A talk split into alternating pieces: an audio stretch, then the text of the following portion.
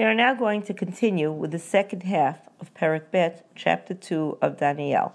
As you will recall from yesterday's shiur, the king had dreamt a very frightening dream. He couldn't remember what the dream was, and he definitely did not know its explanation. He threatened all his wise men with execution and annihilation if they could not tell him what his dream was nor its explanation, but he offered to reward them if they could.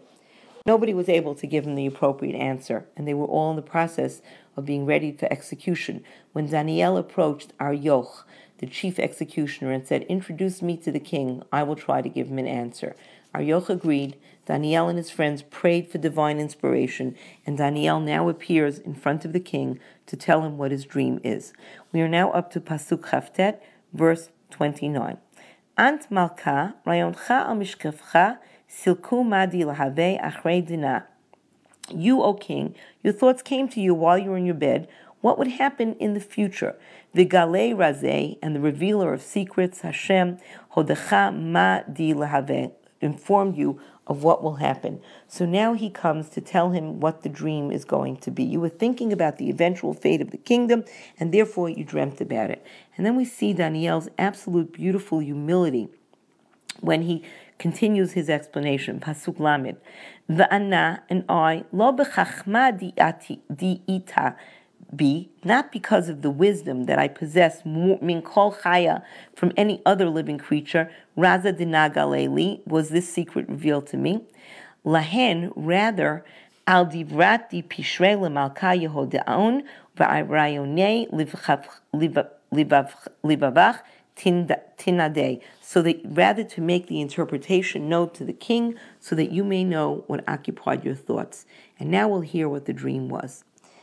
Ant Malka, you, O king, Chazei Habeit, you were, you were looking. Va'alu, and behold, Tzilam Chad Sagi Talmad Kain Rav Vizivei Yatir Ka'em Lekablech V'Revei Dechil. You saw a huge statue. The statue was immense. It had extraordinary brightness. It's standing opposite you, and it's it's fearsome to behold. Absolutely awesome. Now, how what was the statue made of? He then describes the structure of the statue. Pasuk Lamed Bet. Hu Tzalma, this statue, Reshei Didahav Tav. Its head was made of fine gold. Chadohi udira'u ohi diksaf, and its breast and its arms were made of silver. Me'ohi v'yarkite dinachash. Its belly and thighs were made of copper. Let's continue to the next verse. Lamid Gimel. Shakohoi difarzel. Its legs were of iron. Ragluhu minhen difarzel uminhen chasaf. And its feet were partially made of earth and par, sorry, partially made of iron and partially made of earth. So he pictures this enormous statue that's made of different materials moving from gold on the top down to silver, down to copper, iron, and then iron mixed with earthenware or terracotta. What happens as the king is looking at the statue? Pasuk Lamid, Lamid Dalit, verse 34. Chazeh Habet, you were watching. Adi hit gazreit even, until a stone was cut out, dilo yedin, but it wasn't cut out by hands. Umechat litzalma, and it hit the um, the idol, the image, the statue, al ragluhu di farzala, on its feet of iron, v'chasfa, and earthenware. V'hadeket, uh, himon, and it crumbled them. And once the feet crumbled, continuing on, Lamed Hey, Beyedan daku kechada parzala chasfa nechasha kaspa dahava all of a sudden they all crumbled together the iron, the earthenware, the copper, the silver, and the gold. What happened to them? Vahavu ku'ur min idre kayit. They became like chaff on a threshing floor. And a river blows them away, carries them away. Atar lo lahon, and they couldn't be find any found any place. The avnadi mechat and the stone which had struck this statue, Havat Litur Rav, became a great mountain, Umalat Kol Ara, and filled up the whole earth. Dinachelma, this is your dream. Upishrei Ne'amar Kadam Malka, and now I will tell its interpretation before the king. So Nebuchadnezzar had this um, dream of a mighty statue becoming crumbled, and then the stone which had hit it and started its downfall becoming a great mountain, and finally um, filling up the entire earth.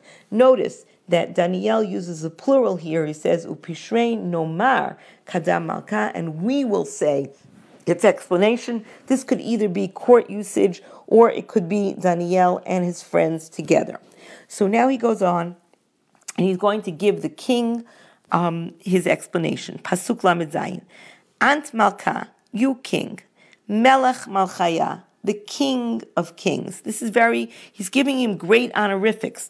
The El Hashmaya Malchutah Hisnei, who the God of heaven has given a, sorry, Malchut, who the God of heaven, Malchutah Hisnei V'takfa V'yikre Yahav has given a strong kingdom power and honor. And then he describes Nebuchadnezzar's power.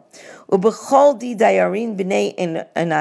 any place where people live, chevot bira, or animals of the field, v'ov shmaya, or the birds of the heaven, yahav biyadcha, God has given them into your hand. And he's made you ruler over all of them. So this is a beautiful description of how powerful the king is. You rule over all of existence. You therefore, Antu Resha Didahava, you are the golden head. Remember that the brain controls the body. It's the best, gold is the best metal. You are in charge of everything. You are in control. And that, however, after Nebuchadnezzar, what will happen? Pasuk lamitet, ubatrech, and after you, tikom malchu acharei, there will come another kingdom, araminach, which is inferior to you. Umalchut tilita, uh, and a third kingdom, acharei, after that, dinachasha, that is that is made of copper. Okay, the tishlat b'chol ara, that will also rule over the other nation, over the entire world. So a secondary kingdom, which is silver, and a third kingdom, which is gold, okay, will rule over most of most of known existence, but they will be inferior to Nebuchadnezzar. The Abarbanel notes that only the third kingdom is described as ruling over everything because he says that's the Greek kingdom and that ruled over more than the Persians did. The Greek empire was greater than the Persian empire. And then he goes on to describe the fourth kingdom, Pasuk Mem, Umachor and the fourth kingdom. Tehava takifa kiparzala will be as strong as iron. Kol kabel di parzila mahadek, just like iron can crumble the chashel kolo and flatten everything.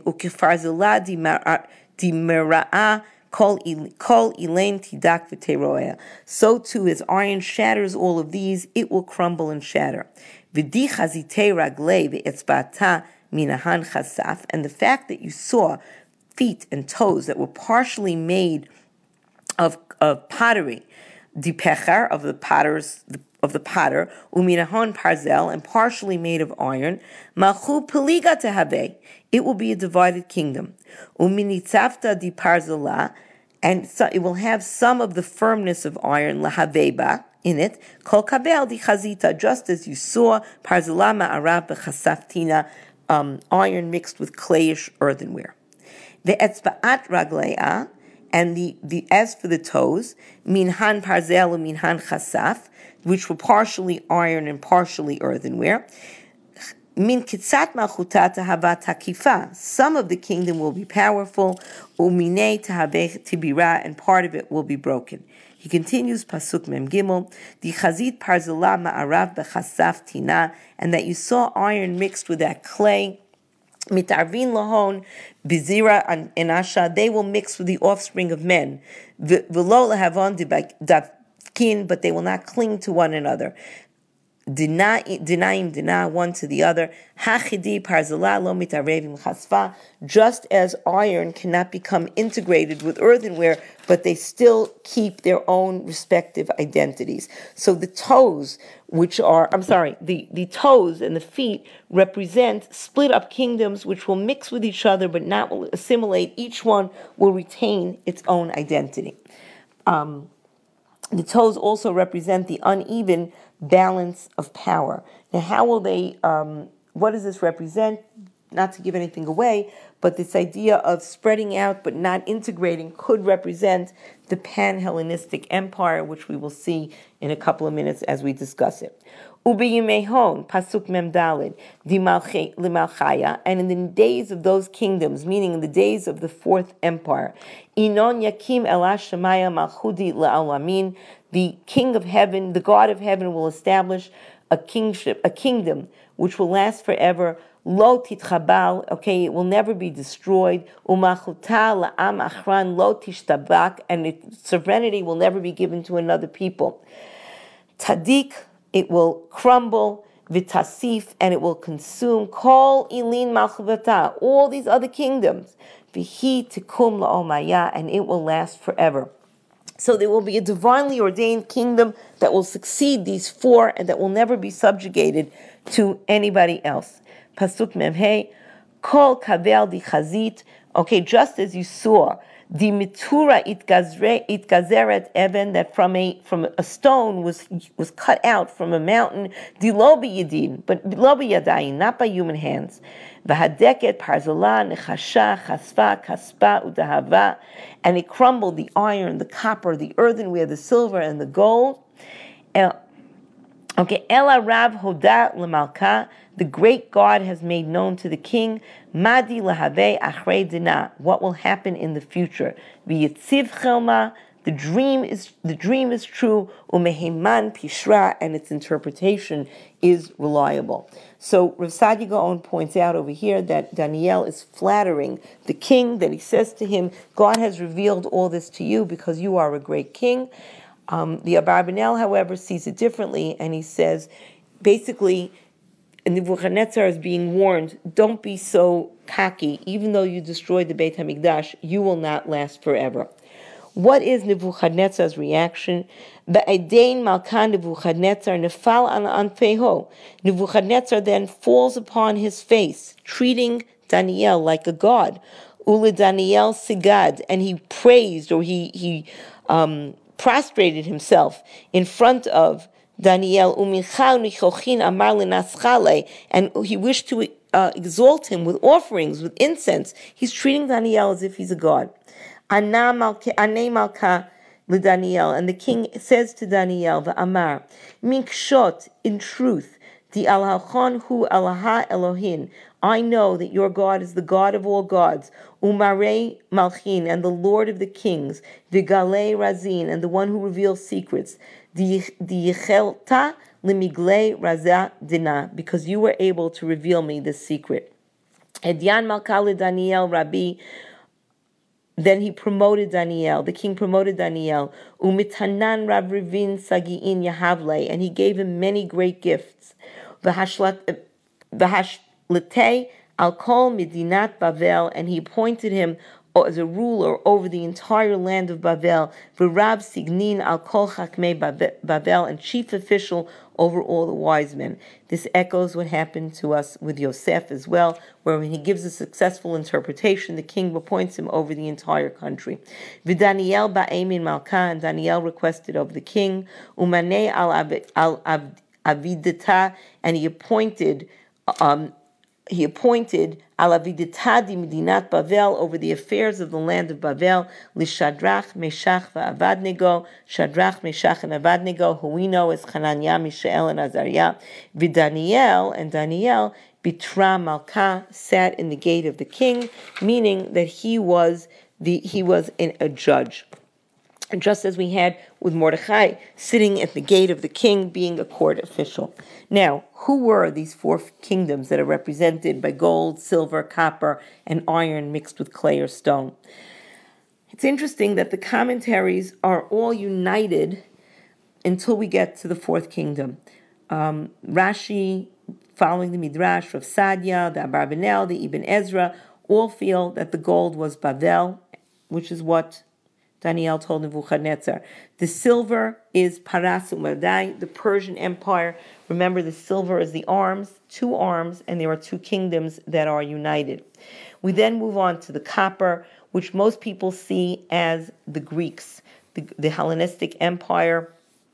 Um, Rav Yaakov Medan has a different interpretation, which we'll come to shortly, because he sees this, this vision as a short term vision as opposed to a long term vision. So the copper would be the Hellenistic Empire. The Ibn Ezra, however, sees the Hellenistic Empire as, uh, sorry, the copper as being Rome as well. And then who are the iron and clay?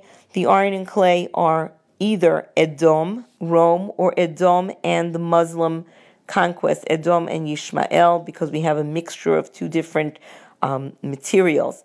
And finally, what is the stone? They all agree it's Mashiach. So we'll be going to through. We will live through four different kingdoms, four different types of sovereignty, and ultimately Mashiach will come and redeem us.